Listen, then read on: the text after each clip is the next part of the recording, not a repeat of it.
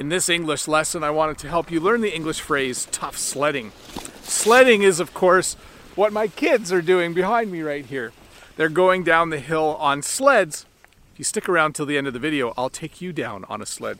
Um, so this is a real English sentence or a real English phrase. Or sorry, it's a real Canadian phrase. When we say something is tough sledding, we mean it's hard work. Sometimes at work, I might have a project that I have to work on, and I know it's going to be difficult, and I might say, Oh, this project's going to be tough sledding.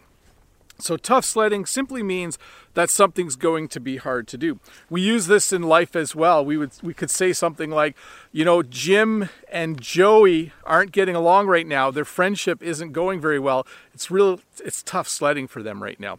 So, again, tough sledding means that things aren't going well or that it's really hard. The other phrase I wanted to teach you today is the phrase a bit nippy. This is a kind of a funny phrase that we use when we describe the temperature outside. If you go outside and it's a little bit cold, we'll say, oh, it's a bit nippy outside, or it's a little bit nippy outside. Um, so it means it's not really cold. If it's really cold, we would say it's freezing cold outside, or it's freezing outside. But sometimes in the fall or spring, you go outside and you expect it to be warm, and it's actually a bit nippy. So it's uh, just a little colder than you were expecting. So, once again, tough sledding is whenever you have a time in life or at work where things are a little bit hard or a little bit rough or a little bit tough, when, uh, when the going is just a little bit difficult.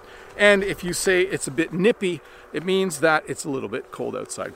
Um, you should stick around though. I will. I'll take you down on a sled in a minute. Uh, but let's look at a comment from a previous video. Hopefully, I have it here in my pocket. Pretty sure I did. It's from Natalia. I remembered that much, but I got my gloves on again, so it's hard to get it open. Here we go. Natalia Illusion says, I remember I worked in one company and it was obligatory to go to corporate parties there.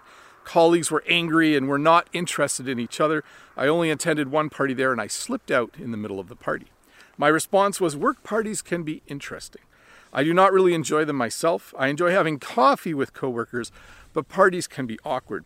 So Natalia using the phrase slipped out. So she kind of, without people knowing, she slipped out of the party and she probably went home or maybe to a better party. Um, and then I use the phrase, I use the word interesting but not in a positive way. Sometimes in English, when you say something is interesting, you just mean it's curious or it's weird or strange. So I said work parties can be interesting, uh, but they can also be awkward. I don't enjoy work parties. Um, I really don't. I really like just having a cup of coffee with a couple coworkers or colleagues.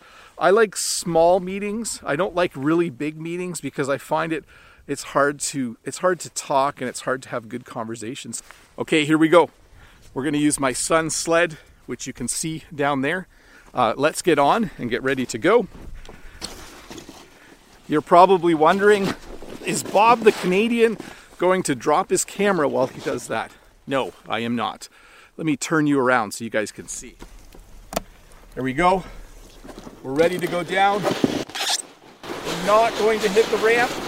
I promise. I'm to try not to wipe out.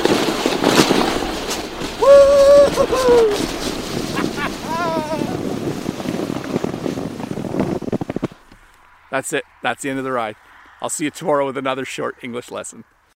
Hi, Bob the Canadian here. Thank you for listening to this English podcast lesson. If you would like to support me in the work that I do as an online English teacher, please visit patreon.com slash Bob the Canadian.